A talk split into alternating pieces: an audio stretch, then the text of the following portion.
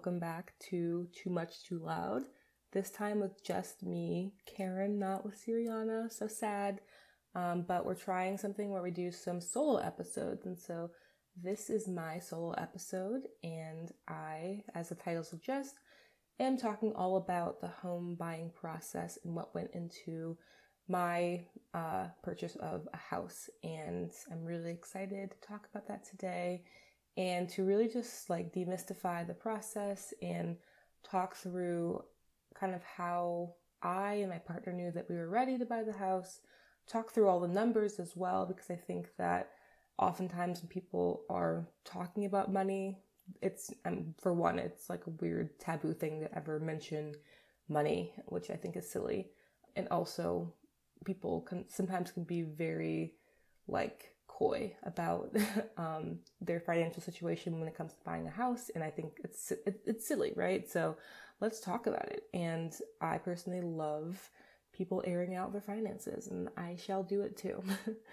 um, but before we do, let's do a quick pocket of joy. So for me, I think the biggest pocket of joy this week has been that I was able to sleep well last night.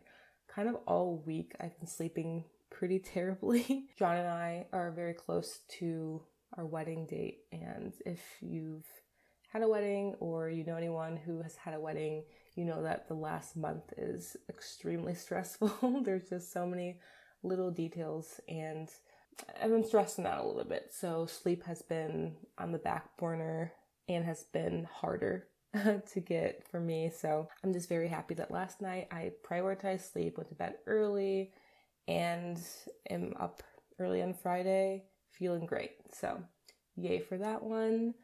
And yeah, let's just launch into it.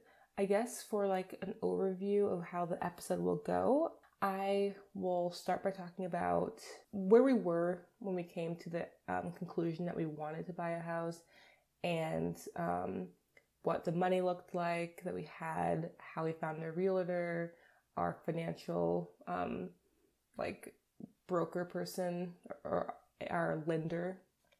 And the houses and the categories that we're looking into and just some of my like overall thoughts about the home buying process. And i'll try to to talk about um, some of the terms that came up. I just want to like disclaim that i am not a realtor. I'm not a real estate agent so i might get some of this wrong. Um, so take it with a grain of salt but i'll try my hardest to to talk about it. so, so to begin, where we were, I guess, mindset wise, when it came to buying a house. So in 2021, at the very, basically like a year ago, um, in August, I and John were getting ready to move to Ecuador. So if you don't know, I am a PhD student and my research is based in Ecuador. And I have, I did a whole episode on my old, old podcast about traveling during COVID, and basically I was supposed to be in Ecuador all of 2020, and then of course had to get sent back, um, and so my field work was delayed a year, and so I was going back in 2021, and John this time was coming with me. John being my fiance, in case you're new here, um, and so we're in Ecuador, and we're supposed to be there for a year, but we actually ended up being there for uh, basically six months. And because of that, we came back from Ecuador and we had this weird gap from like the six months basically that we weren't there. and we knew, you know, living in Ecuador is so, so much more affordable than living in the United States. Like for us, when we were there, we could have, I don't know, like our probably the most expensive rent that we had, and this is in Quito, the capital city, was around $500 for like a full apartment, you know, one bedroom apartment with washer and dryer, all the kind of amenities that you would need, um, in a really great part of Ecuador. So that was like the most expensive. And then on the cheaper end, sometimes we would be able to stay places si- similar, um, you know, amenities, maybe a little bit less for like, I don't know, hundred to two hundred dollars a month. Like, so it was it was just a luxury, basically, being able to afford so much more space or afford the same amount of space that we had in the States for so much more money. So our money just traveled way f- further in Ecuador. Um, and then coming back when we are getting ready to come back to the States, we were like, how does one go from paying, you know, 500 tops for a month for rent to then shelling out, you know, I don't even know, like $1,600 a month or $1,800 a month in rent in the States. Like it just felt really awful to even think about having to do that. And so we're really fortunate enough that John's parents actually were like, hey, you can stay with us if you want until you find a place to stay. So we were like, yes. and through this process as well, I just want to note that I'll mention times and places where we were very privileged in the home buying process. And I think this is a very important one to mention because this is how we were able to save so much money is that John and I were able to stay somewhere rent free for four months, which is something that some people aren't able to afford to do or have the luxury of even doing. Um, so I just feel really lucky that we were able to do that. And you know, of course, you're staying with your in-laws for four months. It's not easy, at, you know, um, all the time, but it is a privilege, and I'm so lucky that we were able to. So coming back, we were staying with John's parents. John just got a new job, and I um, actually also got another job. So on top of being a PhD student, I got a job as um, a market research um, analyst, sort of for this PR company. And also, I will note too at this point. So basically, when I was supposed to be in Ecuador for 2020, I had you know all of my money saved to do the year. So I had all my money for a year saved. Because it didn't happen, I had to come back to the States and I spent most of that money living in 2020. And then when I was preparing to move to um, Ecuador again in 2021, basically grad school when it comes to finances is very precarious, especially for field work because if you know if, if you have to do field work it's really up to you the person who has to do it to find the money right? So that means applying to so many grants. And so basically all of um, 2020 for me i was mentally preparing to go back to ecuador and securing money for for the first time around it was really really hard because i wasn't able to get a lot of these really large grants so i had to do a lot of um, piecing together different things and so for all of 2020, I was like, okay, I know that this is a very tricky, precarious process. Let me prepare myself. So um, I worked my ass off in 2020 and took on extra work so that I could save as much as possible to then go back in 2021. And right before I was supposed to go to Ecuador, actually, it was like weeks before in August of 2021, or maybe even um, the month prior, I received a large grant for my leadership and DE and I work on campus and um, in my research in my community, basically. And that grant was $33,000, which I mean, as a salary might sound low to some people, but for a graduate student who makes my, my highest income as a graduate student was, you know, is probably around like $20,000 after taxes. So as someone who makes 20,000 usually a year, 33 is is a lot of money.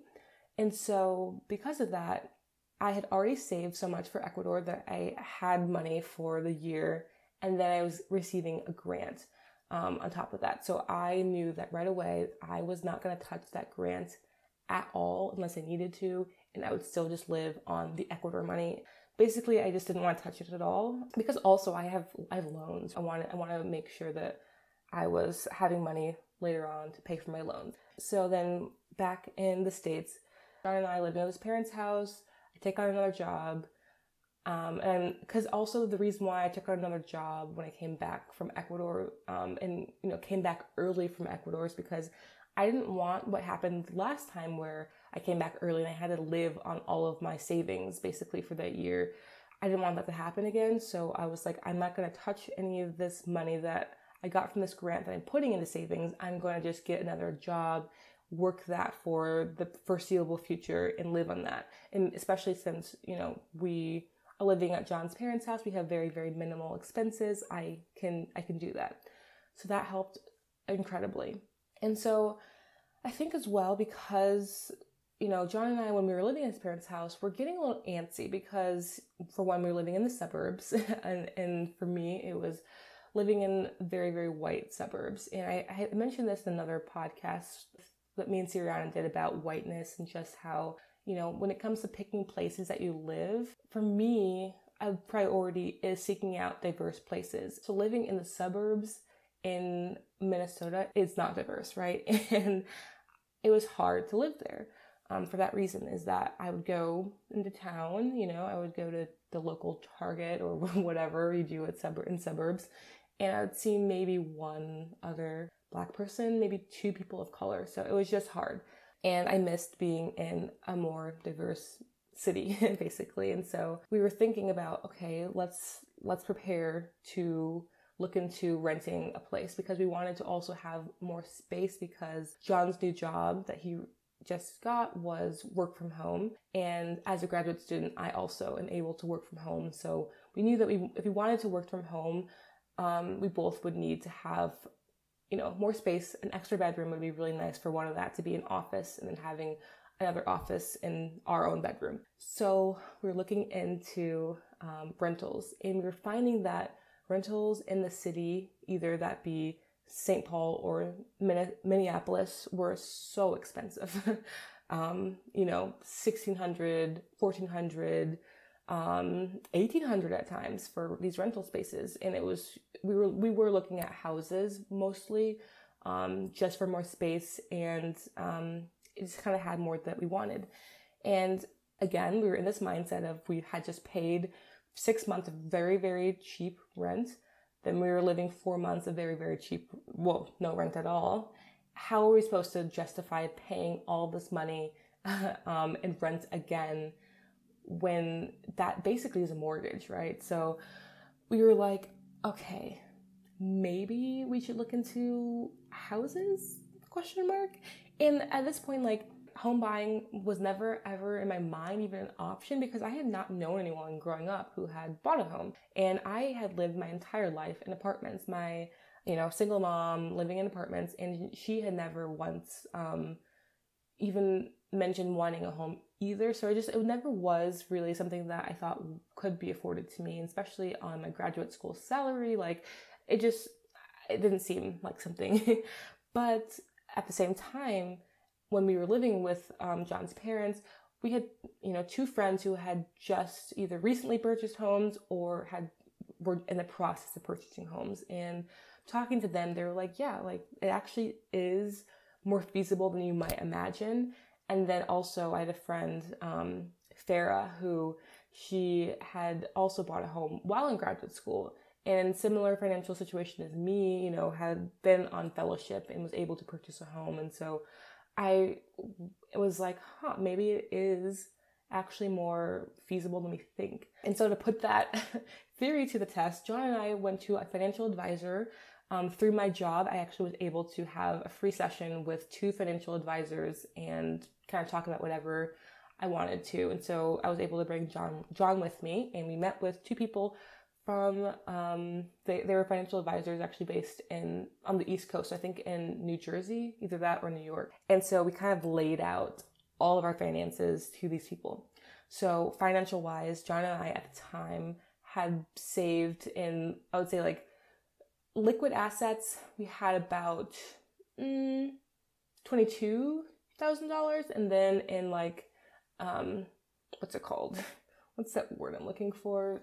Non-liquid which sounds silly but like in stocks and things like that had about six to eight thousand. So altogether around thirty thousand dollars that we could you know we wouldn't have wanted to use all that money because it was all of our savings together um, but some of it and yeah i will say a majority of that was because of the fellowship that i received so that was like it put us in a very very good spot to have a good amount of money to work with so we get there, we talk to these financial advisors, we say, hey, we have this much money, we're looking for this much house. And we they kind of ask us to lay out all of our our loans, all of our basically all of our assets, all of our our net worth type things and if we had retirement, da da da. And one thing that's very, very cool and fun for a graduate student is that we don't get retirement, which I'm, I'm obviously being sarcastic because that's fucking awful, especially if you are in graduate school for years and you can't have retirement. Um, so I actually hadn't at this point had any retirement. I, I didn't have like a Roth IRA or anything. So that was something that they kind of were like, huh, you probably should have start thinking about retirement before you think about a house. And basically they were like, you guys should wait like a year and a year or two to buy a house because yeah, like 30,000, pretty cool, but you want to put um, 20% down. And if you're buying a house, like you should have at least like forty to fifty thousand dollars saved. So we left that meeting feeling confused and feeling discouraged. Confused because we had friends who were had also had about thirty thousand and um, were able to buy these houses, and so we were like, huh. And we were confused, or I guess um, I don't remember what the other word I used was, but we were also just um, a bit frustrated because um, the numbers that they were giving us were very conservative and it was kind of antiquated because in this market that we would find out is that putting 20% down, which was a very common thing back in the day, isn't that common anymore because it who had who has that type of money, right? To put 20,000 or sorry, put 20% of a home down. So honestly, after that meeting, it kind of left us feeling like, fuck those guys. Which, like, why would I say that about financial advisors who, who know more than me? But it, we also were like, they're coming from the East Coast, you know, they where prices are astronomical. We're living in Twin Cities where things are still so fucking expensive, but more manageable. And we know that like our money can go further than on the East Coast, obviously. Like we could never buy anything on the East Coast with 30,000, but like here in Twin Cities, maybe that's more manageable. So that's kind of how we were operating. and this is all I should I should mention when this is happening. So this is all happening in June of 2022.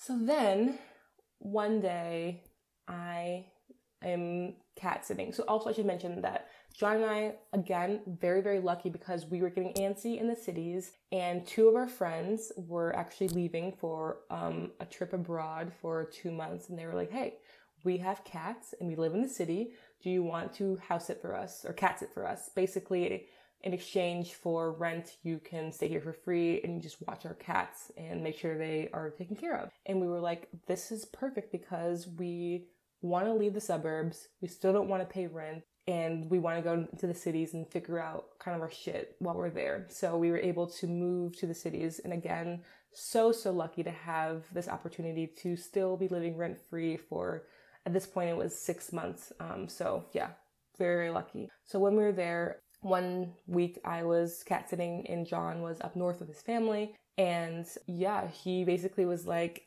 he sent me this listing on Zillow, um, and he was like, "What do you think?" And I was like, "It's so cute." Basically, at this point, we had been looking at on.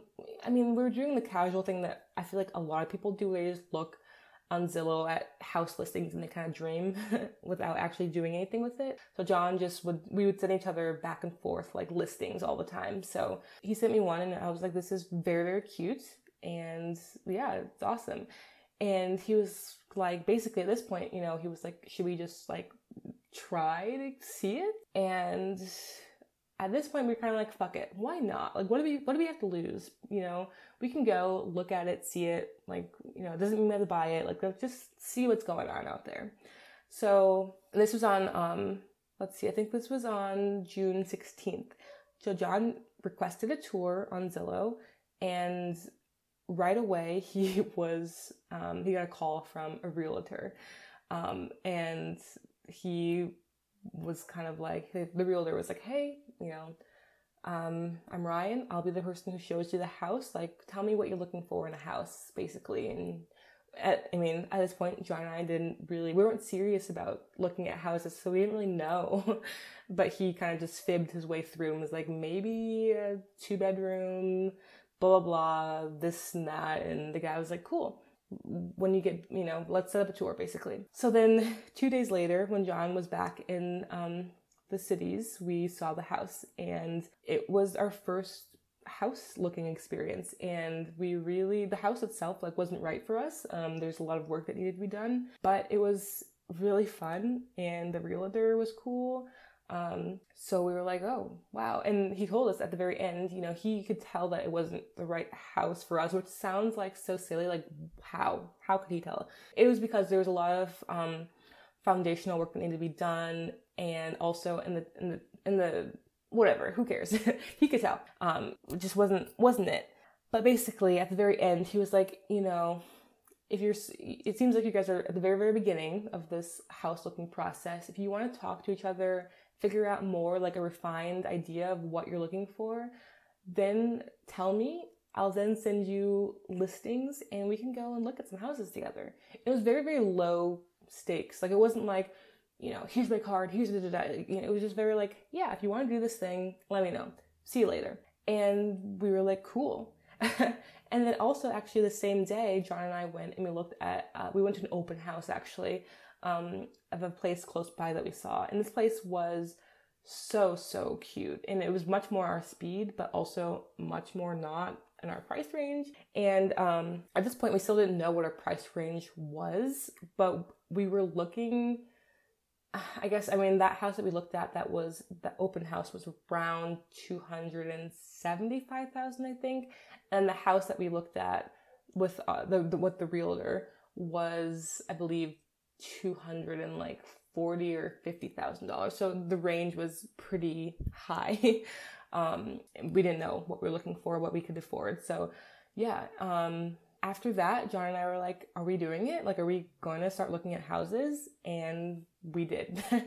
we really did. So after that as well, our realtor, the person who showed us the first house, um, he was like, hey, also, it might be helpful to see kind of more where you're at financially. Like, I'll set you up with a call with my lender um, you can discuss your finances and how much you can be approved for. Because essentially, when you're buying a house, it really is important to get pre approved for a certain amount of money before you even really start looking um, at houses because then it makes the process so much easier when it comes to like finding a house you like then being able to say to the you know the the seller like hey this client is already pre-approved for this much money so they're kind of good for it is kind of the the feeling of it so we were like, sure, let's do it. So, and I will say, I'm going to also talk about the mistakes we made during the process. Um, but I'll, I'll wait to tell you that until a little bit later. Um, our first, our first mistake. But basically, we set up a meeting with the lender. Was about 30 minutes and we just kind of were like, hey, this is what we have. And one thing we really liked about this person was that we told him how much money we had. And then he was like, okay, cool. Well, is this all the money you're willing to spend on this house? And we were like, no, like this is all of our basically life savings. And he was like, okay, cool. Let's not touch all of it then. Let's be real, realistic about how much you actually want to put down and how much house then that means you can get. So yeah, he really worked with us to make sure that we weren't gonna be spending all of our money. so thinking about putting instead of putting 20% down, which is really hard. So just to be like if you're wondering like how much 26 20 20% down would be. So if a house was worth $260,000, that would mean that we would put $52,000 down in cash right away, which we didn't have obviously. Um, so we never ha- could have been able to put 20% down on anything. And he knew that, we knew that, like going into it. So he was really like, well, how about 3% down? Like, could you do that? And we were just kind of um, working through scenarios with our money to make sure that we were able to, you know, not put too much down. so um, after that conversation, he basically was like, yeah, this is how much it could be. How about you send me, you know, all of your kind of materials back and um, at that point, we had to send down, I don't even know, like um, a ton of different documents, like our, our work history, our W 2s, like all the kind of basically, I think some of our taxes from the last year or two as well. And then um, basically, pretty much right away, we were um, approved for a loan. I believe the amount we were approved for was I, want to say like two hundred and seventy five thousand or something like that. And also, an important thing to note is that you can be pre approved for, you know, a large amount of money. Doesn't mean you can or should get a house that's that, that, that is that much money. And this is something that John and I figured out very soon, and I will talk about that as well.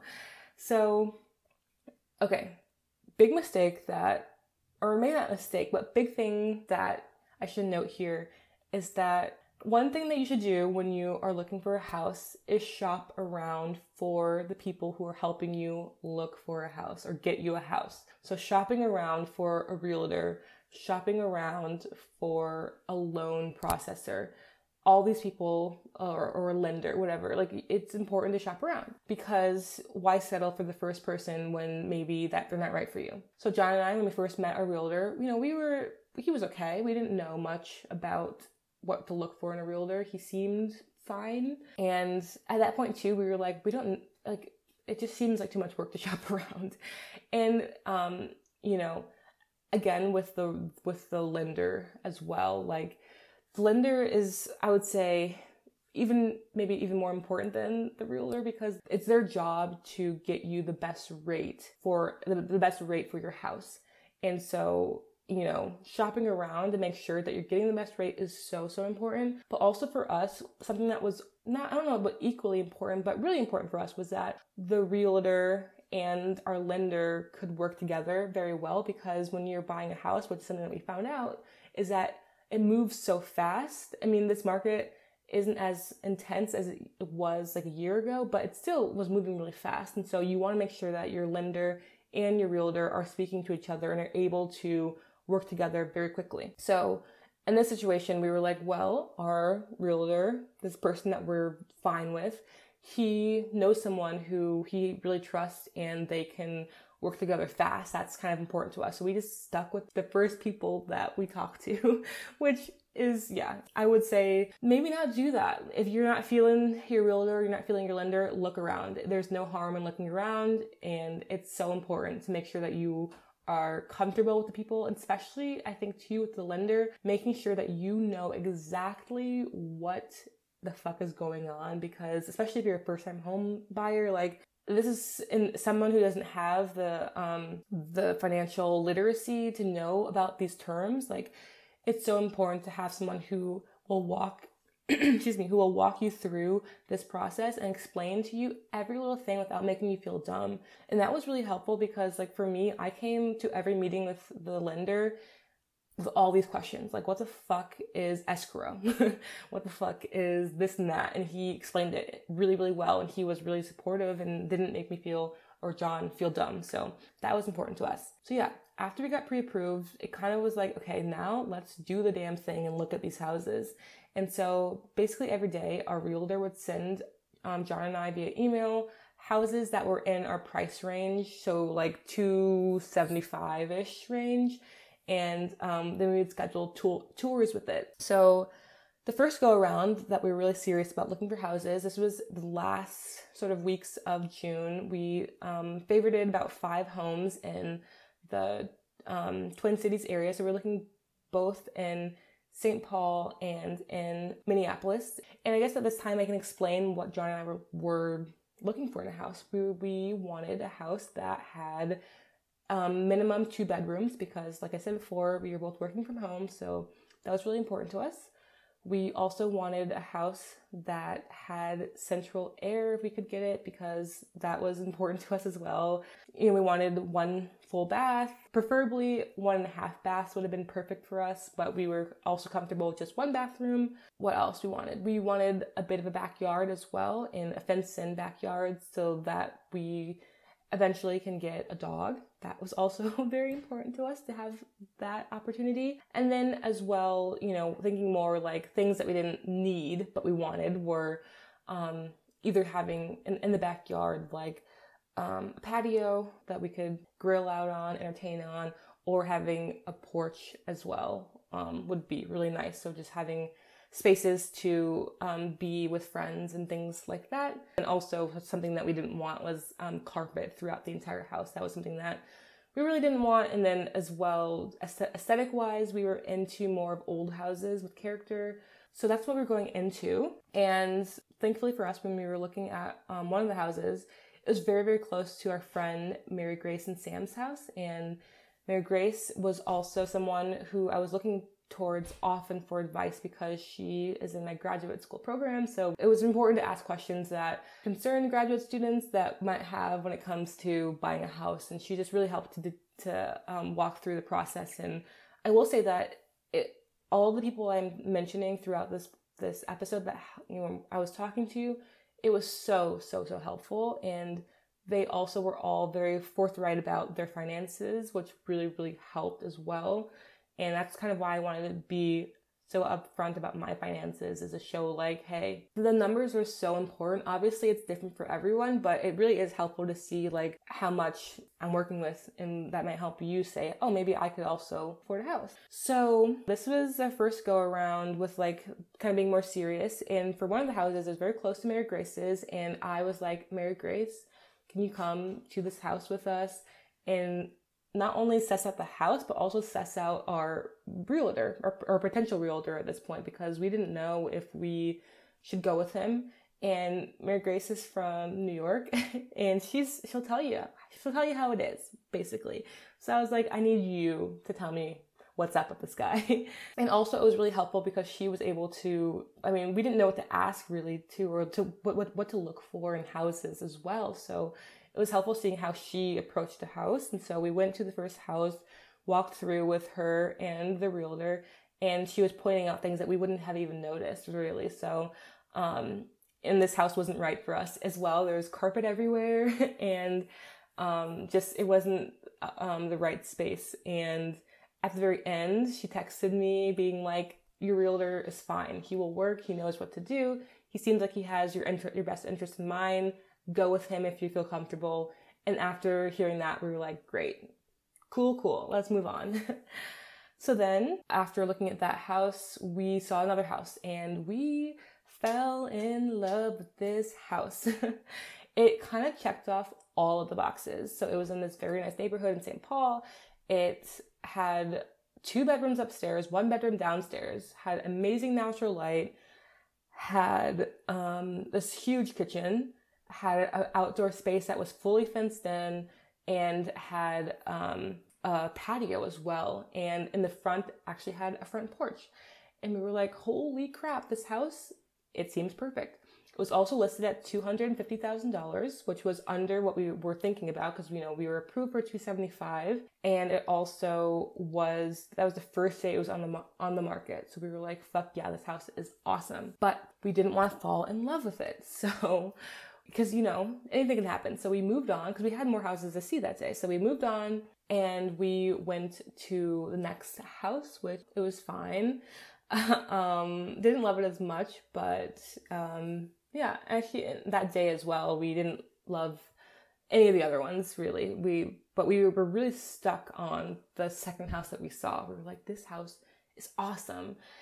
And we were talking to our realtor, and he was like, how awesome is it? Like, is it awesome enough to put a, an offer on? Like, could you see yourself living there? And honestly, John and I really could. Like, it just felt so much like a place that we could see ourselves living. And I think as well, a big part of that was that we could tell that the people who lived there before were very young and had decorated the home in a, a, way that was so aesthetically pleasing and something that we like kind of like our style that we could see ourselves living in really easily. It made it really easy to see me and him in that house. And it was close to everything.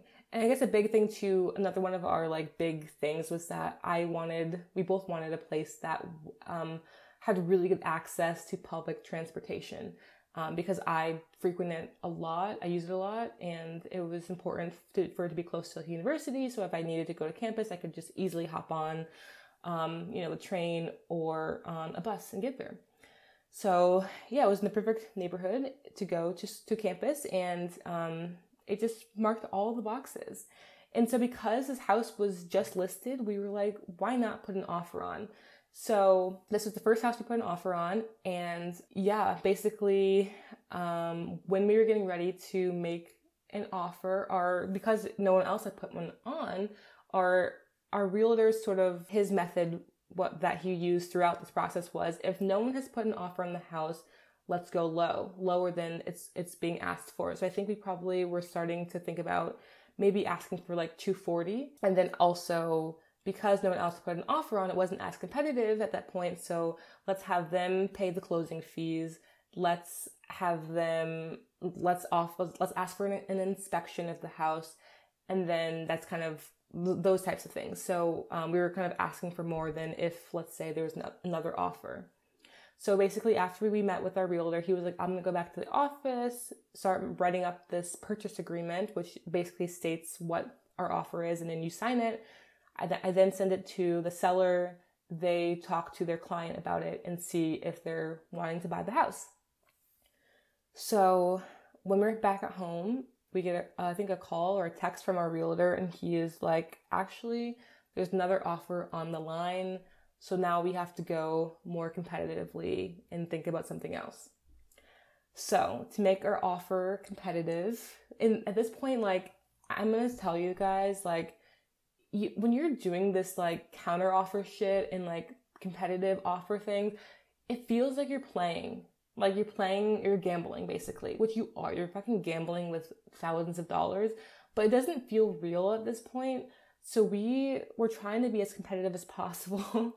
so we decided to offer $275,000 and remind you that the house was listed at 250 and we would pay closing costs. And closing costs we had, you know, um, found through like doing different estimates with the lender was that closing costs for us would be probably around like six to eight thousand dollars. So we were willing to do 275 and then closing costs. And then also just to note, closing costs are is the money that is liquid, so you pay it up front and then two well not up front, up front but you you'd pay it in cash essentially. And the 275 is the loan, so you wouldn't pay obviously all of that out. Um, and we also we're still asking for an inspection, basically. So that was all. I think this was on Sunday that we put in the offer. That Monday morning, we get a text from our realtor, and he basically was like, they went with the other offer, and it was a very similar price as your guys' 275, but the difference is that they waived the inspection. So they were comfortable buying the house without the inspection, and they also offered a rent back op- option, a rent back option basically means that um, you buy the house and let's say the people don't want to like let's say you buy the house in July and they um, don't want to move out right away, you can then rent the house to them for like let's say another month and then you move in in like September or something like that. So they offered that and they also offered um, an appraisal gap. Basically, an appraisal gap is that when you're buying a house, you have to get your house appraised to see if, if what the house is actually worth. So let's say your house is listed at 275 then someone comes in and appraises it and let's say it appraises for 280 instead of 275 the appraisal gap means that the person who's buying the house would pay the difference between the 275 and 280 so that's $5000 difference um, and this is something that's very common that people had been doing in mostly, I would say, 2020 um, and 2021 was because the market was so, so competitive that they were waiving um, inspection and doing the appraisal gap. So for John and I, a non-negotiable was really the inspection because we were looking into old houses and we knew that old houses mean there can be issues. Let's not waive um, the inspection also when it comes to the appraisal gap we were not willing to do that as well because we had friends who had done that and then had to pay $15000 out of pocket like right away and that was really scary to us um, and we didn't have that money either so we were like no way and then also with rent back I mean, we didn't know that was even an option, so that was something that we would then offer as well in in later houses. So yeah, this was really sad. We really loved this house, but it also was a really really good lesson um, in negotiating and seeing sort of what we were comfortable with and not comfortable with so then the next day our realtor messaged us and was saying that there was a house that was close by that he thought we may be interested in and um, checking out with him. So we then also had favorited another house also close by, and we went to look at both of them. And so the first house we really liked. It was pretty similar to the one that we put an offer in on. It had, you know, a three season porch in the front and had two large bedrooms. There was a really, really nice backyard. And um, yeah, it was also down the street from the first house. So it was in the same neighborhood that we liked. And then the second house we visited was so, so, so huge. It was this pre 1900s home. It had a lot of features, like very historic features. Like it had the second staircase for like the servant staircase. It had a butler pantry. It was honestly so, so, so large. And an interesting thing about this house was that it was listed for very, very low, I guess. Like not not very I mean all these houses numbers are fucking crazy, but it was like, I don't know, like maybe two two thirty, two forty. And the reason we found out that it was listed for so low, even though the house was huge, I'm talking like if like you could get lost in this this house. It was so so big. It was like this, you know, this pre-Victorian style home. Like it was huge. Is because of the, neighborhood it was in. So it was in a part of um, St. Paul that is, you know, poor and a neighborhood that is primarily um, a, a, neighborhood of color. And so, because of that, those two features, it was the house was lower price. And we found out also, I actually looked at this recently, that the house still hasn't sold. So it's very interesting um, knowing that. And something that I think we would find out more is um, through this process, really under like seeing, I guess, how houses and neighborhoods are talked about without actually saying it, um, which is all coded language for good, bad, white, non white neighborhoods and things like that. So, yeah, that's something we'll talk about more later. but basically, we fell in love with this one as well. And we said, hey, let's put an offer in on this house. the, the first one, basically. That was similar to the one that we had put an offer in on the, the previous weekend. And so this house was listed at 259, so it was 9,000 more than the first one. And um, at that time as well, there were no offers. So, like I said, what our, our realtor said, you know, was always go low if there's no offers at first. And this house had been on the market for four days, so a few more days than the first house, but it, that's still very, very new.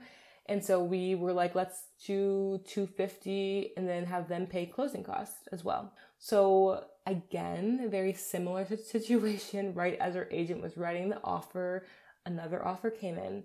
So we knew that we needed to be more competitive as well than the last time since we had just gone through this process with another house. And so although we still didn't want to compromise on some of the things that we didn't want to not have an inspection and also like the appraisal gap was a non-negotiable. We're not gonna have that, I guess. Um, we made a new offer of 270 and just to re- refresh that it was the house was listed the house was listed at 259 so we were saying let's do 270 we'll pay the closing costs. We will also decrease the inspection fee time. So usually for an inspection it has to happen in seven days. Let's decrease it to five days. Let's offer a rent back option so that they can stay in the house if they want to. And then let's also do something where we have a half non-refundable earnest money and earnest money basically is a way, so when you are buying a house, right away you will put up a certain amount of money.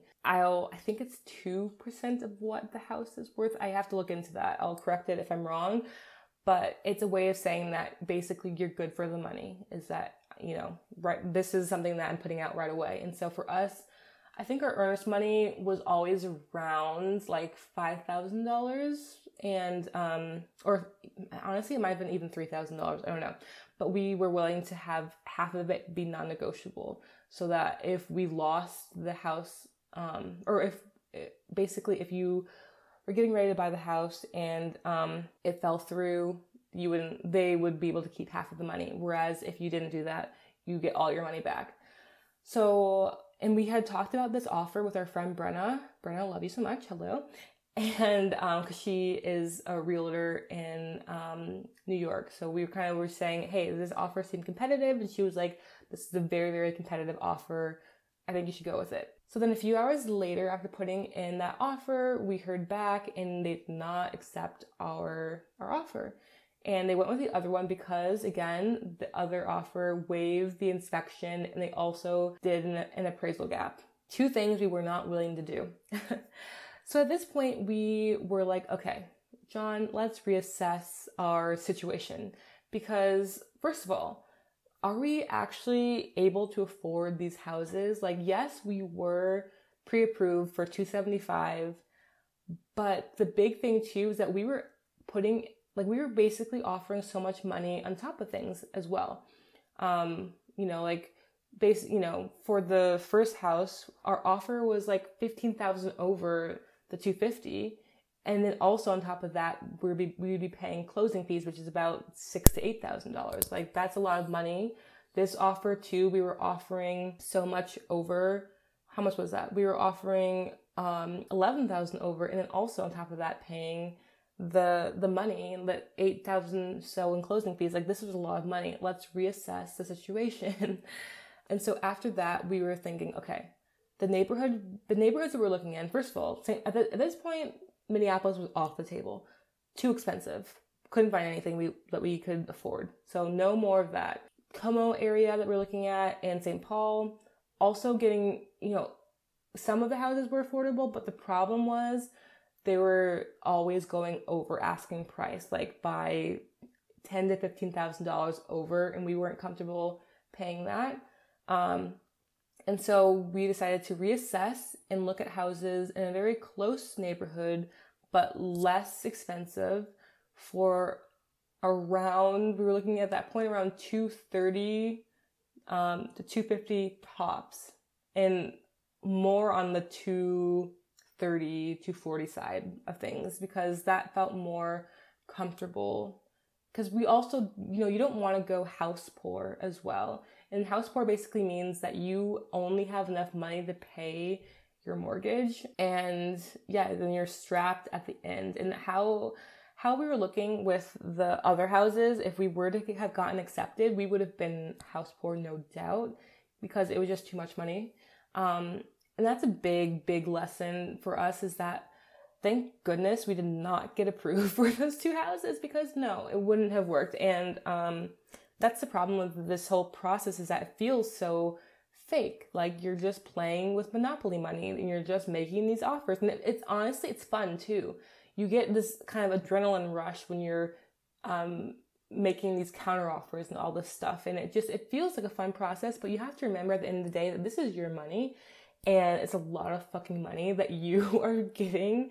And so I think the big thing for us, like a, a good lesson for anyone who's looking for houses, is when it comes to how much money you are willing to um, to work with when you're like looking for a house, make sure that the high end also accounts for negotiation because obviously the market is really weird right now with like inflation you know, COVID still kind of affecting the market, but it's really important to make sure that you do account for like going over an asking price when you're making your offer to be as competitive as possible. So when you are thinking about how much money you're willing to spend, make sure that is also into account because for us, yes, we were willing, you know, we had 275 to be approved for, um, but we weren't really accounting for negotiations and the closing fees and all this other stuff that would have made it so much more expensive. And so that's when we had to really readjust, and that's totally fine. I think throughout the process, it's important to readjust and rethink about how much you're actually willing to pay and what actually is important to you as well when it comes to like where you want to live. So after that, this was um, the first week of um, July, which is July, July 4th weekend actually we were like, let's look at more houses. Let's do the damn thing. So it was July 2nd, and we had looked, we had favorited five houses or so um, that we wanted to look at in a neighborhood that was fairly close to the first, um, you know, ones that we put offers in on, but um, a little bit further back. So, and it was funny too because all of the first four houses were in walking distance from one another, literally like we could have walked to every single house. It was raining, so we didn't, but we could have. Like it was very, very funny. This neighborhood that we were looking in was really cool because it was really close to the metro light rail. So, you know, public transport accessible and it was much more in our price range. All the houses we were looking for were about 240. So it just felt more comfortable um, financially for us. And first house we looked at, we really liked the size and the feel of it. It had really great wood detail and it had it was very large as well. But we could tell that there had been water leaks before. There was a really huge hole in the ceiling actually in the kitchen and in the living room and it also was it felt very like humid and moist in the basement, which is not never good. You don't want a moist basement that is a problem for mold. So then the next house we were looking at was really nice as well, but it was very small. And um, this house didn't have central AC, which would would have been. I mean, in that moment, it was really hot, and it would have been really really hot in like the dead heat of the summer. So we were like, I don't know about this. And it also for the price and the size, it just didn't feel like it was worth it. And the third place we went to, we couldn't actually get into the house because the key didn't work.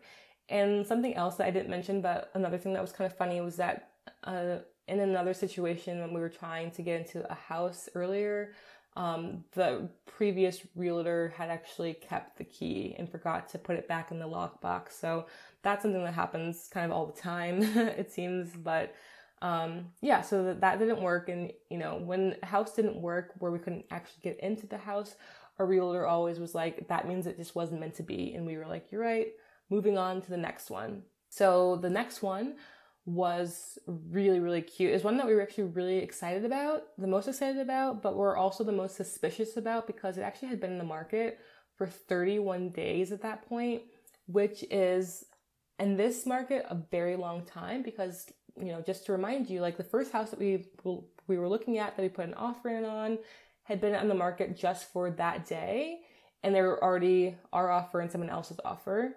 The second house we put an offer on had been on the market for four days, and there was also our offer in someone else's market or someone else's offer as well. So the market was moving fairly fast, not as fast as it had been in the past, where there were like dozens of offers on one house in like the first day, but still 31 days versus like four or one day was, it seemed very suspicious to us. So we were really worried about that. um, so we were kind of preparing not to love it. On the outside, we loved it. It was very, very cute. It was a very aesthetic house. And when we walked in, there was a three season porch. We also loved that. The home itself was a very nice size. Um, it felt comfortable. There was central AC, good sized living room, good sized dining room. Kitchen was very large, decent sized bathroom. There was a bedroom on the on the ground floor and then a bedroom, two bedrooms on the top floors. And the top was actually a converted attic. So um, good amount of space there, and um, hardwood floors all throughout the ground level. And then on the top, there was um, new, fairly new carpet. The basement felt very clean, um, no moisture feeling in the air, good sized backyard. There was actually a back porch as well. So it was like everything we could have ever wanted in the house, you know, fenced in yard, like, and also it was on the same street as my friend Farah um, which was fun too. So weird, right? We loved it. It was it, it felt too good to be true almost, and so then after that, um, we saw one last house, which was very cute, but it was really, really small, like incredibly small. You'd be in the kitchen and your butts could touch if you're facing back to, to each other. So it was just, it wasn't the vibe. So um, the house that we really liked, the, the, the fourth house we that we really liked, that we were um, suspicious of, it was listed at 239 900 so just shy of 240 yeah basically because it had been on the market for so long and they just, we were like let's let's put in an offer in this house. So basically because it had been in the market for so long um, our realtor was like, let's go low, very low, 225 with them paying closing costs. But our realtor talked to the seller just to kind of suss out like if that would have worked. And the seller agent said that they were turning down the, kind of the reason why it had been on the on the market so long was because they did have offers, but they were turning down anything lower than 230. Um, and the house actually was originally listed at 250 and then they ended up lowering it to 240 or about because it wasn't selling. So we are like, okay, let's scrap the whole 225. Let's offer mm, 244 and then paying closing costs. And so we put that offer in on the second. And I believe, I think on the third or the fourth, I don't remember, we were, our offer was accepted, which was crazy. It was, it was so crazy. So we were like, oh my God, yeah. and also in this offer, we, so they were paying closing costs. It was 220, it was 244 and we had an inspection that we wanted as well. So basically, the next step was that we had to sign, well, we signed the purchase agreement for the house, and then we had to set up times for our inspection. So we scheduled an inspection for the following week. The inspection was $415, and it was so the person does it themselves, and then we were able to come in afterwards, and he walked us through for an hour every single thing that he inspected and kind of um, we were really ner- nervous during this point because the house was so old. It, was built, I think, in 1915, and because it had been on the market so long, like we were like, is there something structurally wrong with it? And so, while yes, there were some, um, you know, important things that we have had to fix, our the inspector was like, I would tell you if this house was unsafe or if it wasn't worth it, and this house is completely fine and worth it. Like you should still go along with it, basically. So then we are like, okay, great. So then we paid the earnest money for the house, and our earnest money was two thousand five hundred dollars, in um, also plus a five dollar processing fee for the earnest money. And like I said before, the earnest money was to, sh- to say basically that we were good for the money. and then we took um, a home buyers class. Actually, I don't know if this is common for everyone, but for our through our lender, we actually were required to take a home buying class, and the class was $75 and then also a $5 processing fee. So after all that, our realtor read over our inspection report and he then made suggestions on our final purchase agreement because basically after the inspection, then you're able to adjust the offer that you're willing that you're trying to make for your um for the the seller because if there's anything that's like needs to be fixed, you can put put that into the next um thing. So from July 8th through the 9th, and mind you, we had looked at the house on the 2nd, so this is all moving very, very fast. um, we amended the the um our asking price basically. So we lowered our asking price from 244 to 242. We then also wanted them to clean the furnace and do a couple other of things um, that seemed like it would be important from the inspection. And then they um, counter offered, and in their counter offer, they rejected all the fixes that we had uh, we, that we had asked them to do, but changed the price from 244 to 242, which is great because that's what we um, agreed on. And they were still going to um, to pay the the closing costs. So then after that, we decided to counter counter offer, and we um, countered at 240 with no fixes at all.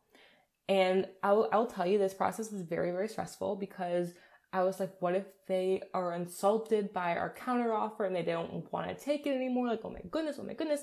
And lucky for us, they accepted our counter offer at 240, no fixes, they pay the closing fees. So just to review the process as a whole, they had originally listed their house around 250-ish it wasn't selling. Um, so they lowered it to 239 900 so just shy of 240 we originally offered 244 with closing fees they accepted we had our inspection we lowered it from 244 to 242 with them um, fixing a couple things and also still paying closing fees they rejected they counter offered at 242 with no fixes we counter offered at 240 no fixes so it, it was a I would say a very fast negotiation, but and also at the very end, like it worked out perfectly for us. Like 240 was the perfect amount for us. So after that, the next steps was that we had a call with our lender to discuss our disclosures. Um, and the disclosures are basically, I don't know, just like all these fucking documents talking about like the, loan, the agreement, like how long you would have the loan for, da, da, da, like making sure that like all of your financial history basically and all this stuff. We also had to fill out some additional paperwork to explain work gaps and addresses for our underwriter, and the underwriter is the person who will write the loan for you. And then we had to sign paperwork also for the title of the home, and the title is basically saying that you own this home.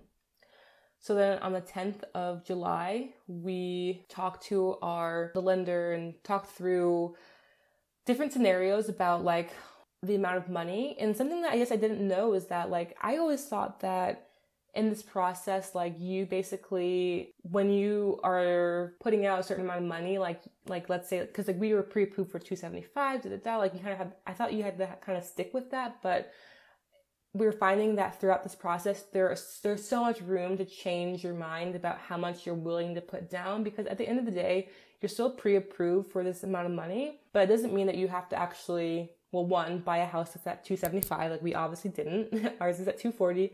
And then two, that you actually have to um, put down like the same percentage that you're thinking of.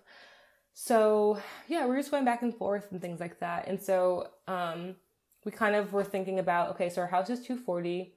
What if we put down, what, what if we're willing to put like 14,500, including the 2,500 earnest money just seeing what would be comfortable for us. After all this, let's see, we talked through a lot of stuff, and then the big thing that happened for me, um, okay, so then I'm, I'm skipping ahead. Basically, we walked through all these different scenarios with our lender, settled on something that we we're comfortable with.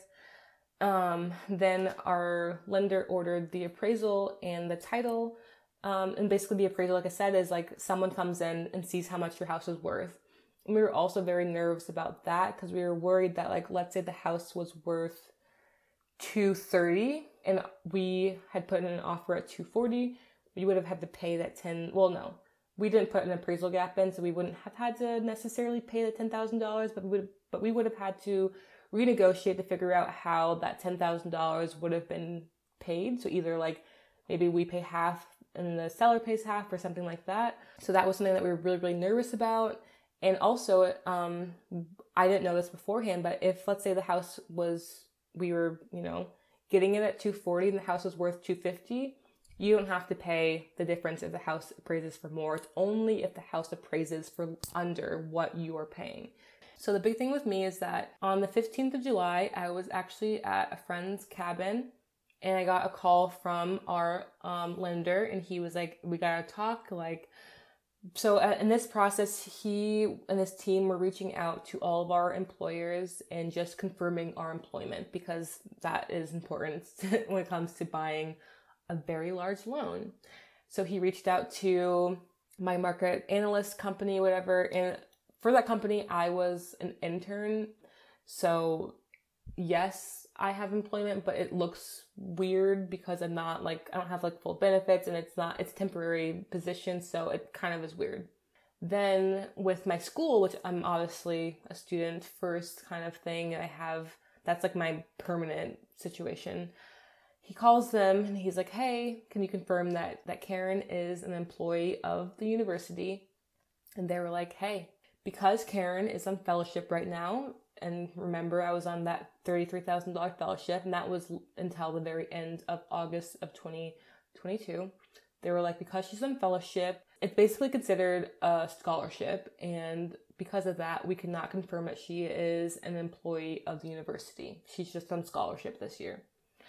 And obviously that doesn't work out because then it looks like I don't have any money at all. Like I'm an intern, I'm on scholarship. Where is this money coming from? Our um my lender was like we got to figure out how to figure you know make this different. And this is something that is very very common in graduate school. So if you're a student listening to this this is very common. I had a lot of my friends talking about this and that's why it's really important to make sure that you're beforehand really you talk to your lender about this and tell them like it's gonna look fishy. Like my my income is gonna look weird so then they are prepared to work with you and have additional paperwork to support your your situation. So basically, I then um, frantically emailed or frantically called my advisor for advice. He told me to email the head of my department and the graduates, the head of the basically two people from my department who are the heads, to get them to write a letter explaining the employment process for graduate students and also um, basically backing me up saying she is an employee because the problem with graduate school is that it always looks fishy because we are always on appointments year after year, which makes it look like we don't have stable income. But then again, thinking about this, isn't everyone always on quote unquote appointment because you can get fired at any point, right, in your career. So a graduate student actually is the most secure position because it's like it's a, a year long contract no matter what and I mean, of course, you could probably get fired, but it's much, much harder and less like, it, there's more security in that knowing that you have at least a year of income versus like, I can get fired at any point in any other like corporate job. Anyways, so I get them to write this letter for me. I send it to my lender, and then I also took the liberty of going through every single appointment contract that I've ever had since the very, very beginning of my graduate school and sending it all over. So just showing that like I have this consistent amount of employee employment through the university and it is just like it looks weird because every year it changes, but it's here and yeah. Anyways, so I sent all that in. And then on the 19th of July, um, our realtor texted us saying that the house appraised with no work orders, which was awesome. So basically, we didn't have to pay anything in addition. It, it was it was worth 240 and we had offered and paid 240. So that was really, really cool. So after that, we needed to um, send in a couple of more forms. We needed to sign some more things, and then yeah, I don't know. I, I don't want to get too much in the weeds, but um, I'll kind of skip over some of this stuff because it's kind of boring. Just like documents were all in. Um, you know, we had to talk to like insurance, home insurance, get a, a policy report to make sure because we had to be employed, like had have homeowners insurance the entire time. After that, had to get approved for our loan. That was the big thing that was the last step was getting approved. So making sure that all the paperwork that I had sent in and John sent in was enough to then get us approved for this amount. So then, yeah, on the 27th of July, we were told that we had been approved. Um, and all we had to do was then wait for our closing. And at that point, so basically once we had signed like our purchase agreement a long time ago when we were negotiating and things like that, in that agreement, we wanted to move in a month afterwards, basically, because you can decide if you want to move in a month after, 45 days after, 90 days, like whatever works for you, kind of. And we wanted to move as soon as possible because like I mentioned before, we were house sitting um, in the cities, and that was only for two months. So we wanted to make sure that we kind of had the perfect amount of time to then move into our house and not have a gap where we had to find housing. And so our um, approval date, like our the date that we wanted to move in, was the second of August. And so during this process in July, when we were waiting to hear back to see if we got approved, like it was really stressful because like there were so many days we were waiting and we were like we are almost at closing like what if we don't close like it was just a lot of what ifs but we did end up closing on the second. And now i will walk through exactly all of the money that we spent on this process. So like i said before first thing we ever spent was earnest money. That was $2505 with the $5 processing fee. And just to remind you because i said before that i might get this wrong earnest money is about 1.02% of the entire loan. So, um, and that's something that you always have to sort of put up front um, as good faith money for home buying. So that's what we put down for our home. Our inspection fee was 415.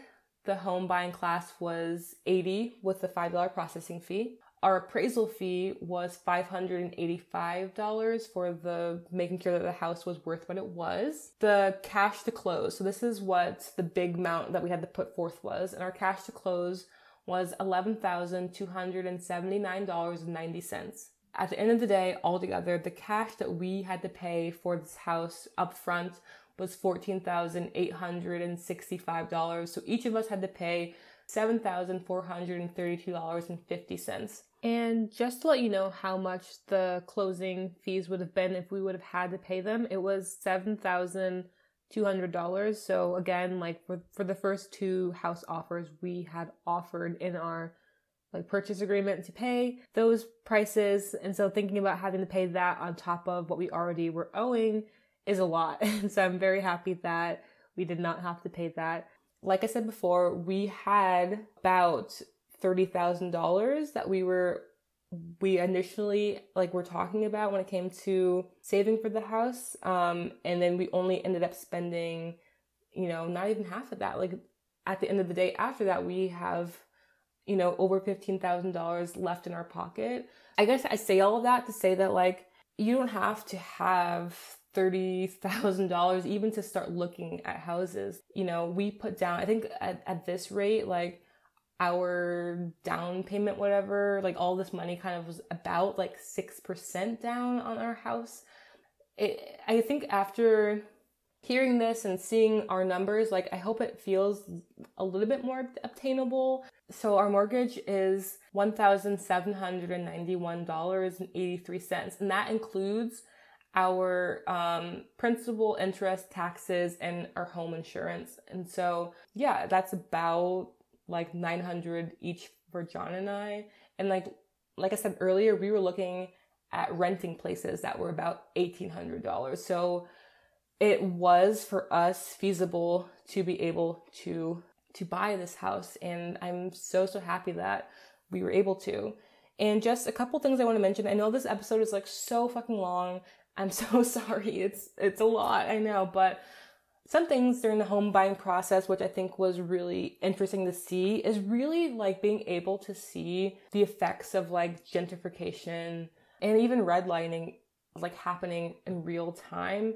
Like for example, like I said before, like one of the houses that we looked at was this huge Victorian house and it was yeah, it was so, so large and huge and really well kept inside, da da da. But because it was in a quote unquote bad neighborhood, it wasn't selling. And by bad, you know, that word can be taken in so many ways, but really is a racialized term. And that's something that we would see oftentimes too, was that, um, depending on what side of the river you were on, you were entering into more of these, uh, primarily neighborhoods of color. And for example, like we had looked at a house, another house that was like very similar Victorian style, had the butler staircase, which in general, like, let's talk about the butler staircase or the butler pantry and like the servant staircase, like these remnants of like these racist and colonial past. But anyways, in this other house we were looking at, that was also this this large Victorian house. It was it was fucking huge. This house was huge. The people who had lived in it were this young white couple. The house was like, it, it felt like walking into Target basically. It was very live, laugh, lovey kind of. um, and it was, you could tell that the people there had put in a lot of work in the house. And I think it was listed at like 270 or something. And I think I just checked and it had sold for like probably, I mean, no, I think it was like 300 or 330 or something.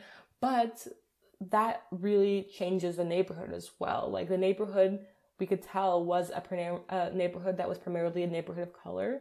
And you could see in real time sort of how gentrification was working with these people buying this house and changing it so much that it was listing over over asking price and over what I'm assuming a lot of the other houses were, were listed at or what people could afford to pay who had been living in the neighborhood for a long time.